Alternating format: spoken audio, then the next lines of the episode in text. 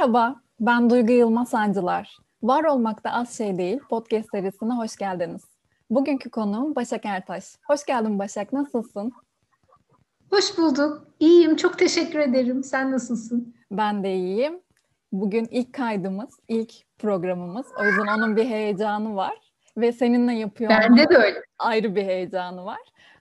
O yüzden inşallah güzel bir program, akışına uygun bir program yapacağız. Ee, ilk heyecan, ilk program e, güzel de bir enerjiyle tamamlayacağımızı düşünüyorum.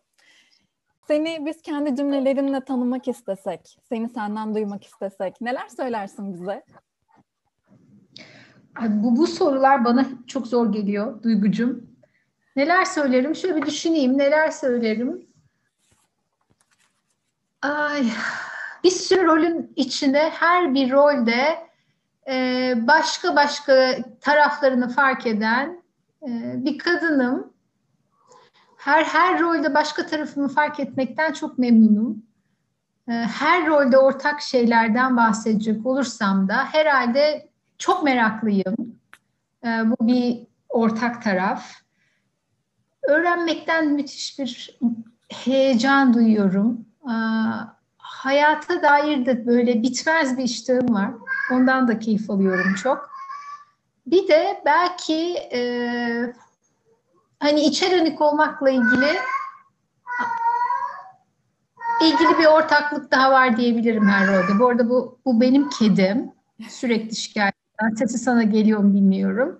Pek bir konuşkandır. Kendisini çok ifade eder. Şimdi bir derdi var. Neyse araya girdi kendisi için. Kendisinin ismi Dobby bu arada. hakkını vererek yaşamak sence ne demek Başak? Ve sence sen yaşamanın hakkını veriyor musun? Hmm. Ah, hakkını vererek yaşamak herhalde Dobby gibi, benim kedim gibi ee, bir bir sincap gibi, bir kuş gibi hayatta yaşamaktan başka bir işin, gücün, derdin, tasan olmaması demek olabilir. Zor böyle kavramları tarif etmek ama bana e, yaşamın ustası varsa eğer onlar kedilermiş gibi gelir. E, yaşamın hakkını en çok onlar veriyormuş gibi düşündüğüm olur. Hakikaten her an hani o bize böyle bir dünya kursta eğitimde kitapta anlatılan o anda olma tam onların yaşadığı bir şeydir. Anda olurlar ama an değiştiğinde de o kadar hızlı yeni ana adapte olurlar ki o da hani şimdi gene çok popüler olan Agile Agile acayip denk geliyor ya da spontan olmaya. Yani kediniz uyuyorsa uyur. Hani öyle komada gibi, ölmüş gibi. Bir tek çıtırtı bile duyduğu anda öyle bir zıplar, gözünü açar, öyle bir canlanır ki hani aradaki o milisaniyede nasıl oldu da o durumdan o duruma geçiverdi. Ee, sonra ona bakar eder eğer dertlenince bir şey yoksa uykusuna geri döner. O o hal bana sorarsan yaşamın anlamını vermeye en yakın hal. E, o işi, gücü, derdi, tasası, e, hayatı geldiği gibi yaşamak olma hali. Bir de tabii insan olmayla başımıza gelen dert var. Çok büyük. E, tabii biz hayal kurabiliyoruz. Başımıza ne geliyorsa o yüzden geliyor. Ha, sadece şahane şeylerin hayalini kurmuyoruz. Olma ihtimali çok düşük dertleri de olacakmış gibi dertlenip e, ha babam onların endişesiyle yaşıyoruz. E, tabii bir de geçmişi hatırlıyoruz. O da başka bir verilmiş ceza bize. Bu ikisini bir arada tutup hem de anın hakkını verme falan onlar işte o da o da meselemiz bana sorarsan insan olarak. Hani tabii ki bu durumda aklımıza ölümlü olduğumuz geliyor. Ee, hani ölmeyecekmiş gibi yaşamak istiyoruz bir tarafıyla, bir tarafıyla ölümden korkuyoruz falan filan derken an, hayat, geldiği gibi yaşama onlar hep e, bir kursa gidilip öğrenilecek şeyler haline geliyorlar yavaş yavaş. İnsan olarak hayatın hakkını vermede de e, Acar Baltaş'ın çok sevdiğim tarifi var. E, kendinden başkası için e, de yaşamak kendinden sonrası için, kendinden başkası için de bir şeyler yapmak da bana sorarsan benziyor çok hayatın anlamını bulmaya. Faniler için, biz insanlar için yani. Ben hakkını verdiğimi düşünüyor muyum? Hayır, düşünmüyorum. Ee, o yolda yürümeye çalışıyorum. Bir gün gelir ererim inşallah menzile. Ee, ama yok o kadar değil. Yani kendimi e, abuk sabuk dünya dertleriyle dertlenirken, kendimi çok önemserken, kendi küçük dünyamdaki dertleri çok mühimserken falan bulduğum, yakaladığım çok olur. Ee, dünya değişmiş, o dertler artık gündemden çıkmış veya aslında hiç olmayabilirler. Yani etrafın gerçeğiyle kafamdakinin birbirine uymadığı çok çok zaman oluyor hala. Yani hakkını vererek yaşamadığım an çoktur. Ama muradımız tabii, niyazımız öyle diyelim. Seni bugünkü sen yapan, seni bir adım ileriye, çok adım kendine götüren en büyük farkındalığın ve aksiyonun ne oldu şimdiye kadar? Bilmiyorum. Keşke bilsem.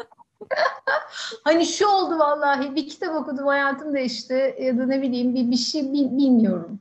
Yani en büyük farkındalığım ne oldu? Bir, büyük bir farkındalığım oldu. Herhalde en büyük farkındalığım e, ben diye bir şey olmadığını fark ettiğimde olmuştur. Ne zaman oldu, nasıl oldu falan diye sorarsam bilmiyorum. Ama en en zorlandığım zamanlar hani bir tane ben var o da bir e, sabit bir tane ve belli şekliyle falan filan neredeyse olmuş oturmuş bir şey de ben onu anlamaya çalışıyorum. Bir türlü de anlayamıyorum. Hani gölgeni yakalamaya çalışmak gibi. Bir gölgemin peşinden koşuyorum bir türlü yakalayamıyorum gibi bir dönemim vardı. Sonra fark ettim ki ben diye bir şey yok. Bir sürü benler var. Ee, onlarla her biriyle içinde bulunduğum ortama, koşullara, duruma, role göre tanışıyorum ben. Ve üstelik daha evvel tanıştığım benler sabit değil, değişiyor, dönüşüyor. Başka başka benlere evriliyor. Ee, üstelik daha başıma gelmemiş olaylar kadar tanışmadığım ben de var. Böyle olunca yani aslında bir gölge var, ben onu yakalayacağım, yakalayınca da ereceğim e, diye bir hedef olmayınca rahatladım söyleyebilirim. Şimdi daha çok merak var anlamak için, ee, yeni hallerimi görmek için. İçimdeki kadınlardan sevdiklerim var, pek hoşlanmadıklarım var. Aa, hiç beğenmediklerim var, bayağı hayran olduklarım var. Ee, hepsinin bana ait olduğunu, ben denenle bir olduğunu ama yarın öbür gün döner bakarsam orada olmayabileceklerini de bilince çok da önemli olmadı. Ha nasıl oldu da oldu vallahi bilmiyorum. Her şey üst üste geldi herhalde. Kim bilir? Yani böyle sen sorduğundan beri düşünüyorum. Şöyle şu gün oldu diye bir bir milat bulamadım. Bizi dinleyenler için bir kitap ya da bir film önerecek olsam bu ne olur ve neden? Oy bu da zor. Bir tane deyince çok zor oluyor tabii. Bir tane kitap, bir tane film. Çok kitap, çok film önermek isterim. Ay, Ama illa. Arayıp da bulamadığımız. Ay yani çok var ama yok şimdi sen bir tane deyince ben bir, bir, bir daraltmaya çalışayım dur bakayım. Şimdi filmler içerisinden benim e, bu Bulut Atlası diye çevrilmiş olabilir. Cloud Atlas çok çok çok sevdiğim bir film. Warshawskilerin. Ee, hani dönüp dönüp dönüp seyrediyorum. Her seyrettiğimde daha çok seviyorum. Bir sürü başka film var çok sevdiğim. Ee, Eternal Sunshine of the Spotless Mind var. Hani en sevdiğim 10 taneden birine yazarım. Hemen aklıma geliveren. Ee, Bridges of Madison County var. Çok eski bir filmdir. Meryl Streep, Clint Eastwood. Bayılırım. Çok severim. Hiç unutamadığım, aa, sen bir bir şey post etmiştin. O gün sana da yazmıştım. Kızarmış yeşil domatesler var. Çok severim. Evet. Ee, şahane bir filmdir. Mrs. Pettigrew lived one day. Türkçesi nasıl çevrildi bilmiyorum. Bayılırım. Hani bunları sayayım filmlerden. Ee, kitaplardan saymak hani bir tane çok zor. Ama illa bir klasik söyleyeyim. Ee, hala kahramanlar o kadar çok kitap o kadar uzun. Ee, Rus edebiyatında okumak o kadar zor olmasına rağmen hala en sevdiğim Anna Karenina'dır. Ee, bayılırım. Aa, hani okuduğum en derin e, psikolojik romandır diyebilirim. Aa, benim takip ettiğim kahraman ilk okuduğumda tabii Anna Karenina'ydı. Ne olacak bu kadıncağızın hali diye ama sonraki ikinci, üçüncü okumalarımda e, çok daha farklı karakterler daha çok ilgimi çekti. Her okuduğumda başka birini takip ediyorum. Her okuduğumda deyince de on kere okumuşum gibi anlaşılmasın. E, iki kere bitirebildim. Ee, Murat Han yazdığı her şeye bayılıyorum. Ee, şiir çok seviyorum. Ee, Gülten Akın,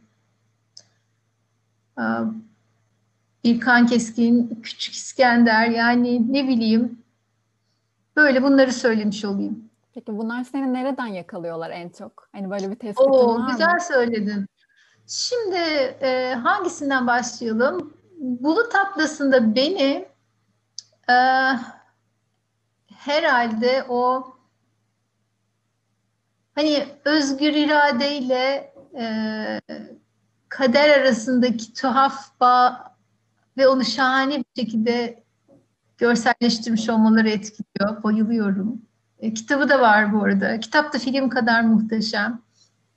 Ee, Anna Karenina'daysa herhalde e, her bir kahramanda ayrı ayrı insan ruhundaki bütün o pozitif taraflar, o zayıflıklar, o olduğunu zannettiğimiz böyle olursa böyle olur herhalde diye düşündüğümüz neden sonuç ilişkilerin hiç işlememesi, hiç tahmin etmediklerimizin acayip şekilde çalışması, o istekle suçluluk duygusu, hayalle gerçeğin uymaması yani o hayata dair bütün her şeyin tek kitapta olmasından çok etkileniyorum. Ama asıl hal, asıl insan ruhunun o en çıplak hali şiirde de öyle. Ee, Murat Anmunga'nın şiirlerindeki, kitapta, kitaplarındaki Küçük İskender'deki en çok en çok ruhuma dokunan o kadar az şey söyleyerek e, hani o kadar içime işleyebilmesi herhalde. Her hepsinde e, belki en çok etkilendiğim bir şey anlatma çabasının olmadan anlatması. Yani içinde bir didaktik öğe yok tabii yani. Ne şiirlerde var asla. E, ne bulut atlasında var. O bir fantazi gibi seyrediyorsun. Bir masal gibi iç içe geçmiş bir şey gibi. Yani aslında bir bir ders yok anlatılmak istenen. Sen ne çıkarırsan o var. Ee, ve bu herkes kadar ders içinde demek ya da hiçbir şey çıkarmak istemiyorsan da şahane bir macera seyretmiş gibi e, ya da bir aşk hikayesi okumuş gibi oluyorsun. Ondan da çok belki de etkileniyorum. Yani bir e, bir mutlak doğrunun iddiasında olmamasından e, hepsinin. Yaptığımız bu bölüme bir isim vermek istesek ne olurdu ismi? Ne geçiyor içinden? Aynen.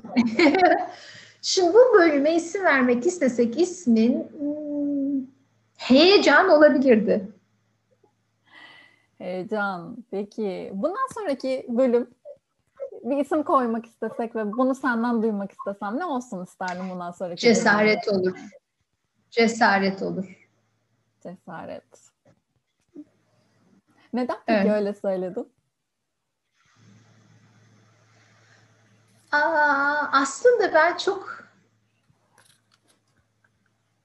kendinden bahsetmekten, e, kendini açmaktan falan çok çok da keyif alan biri değilimdir. E, bir tarafı bunun içe dönük olmamdan, bir başka tarafı kalbi açmak tabii e, kalbi kırılmaya da açmak anlamına geliyor. E, o da böyle işte hayatın hakkını vermenin için ekleyecek olursak o kırılganlığı açık olma hali benim her zaman kolaylıkla cesaret ettiğim bir şey değildir.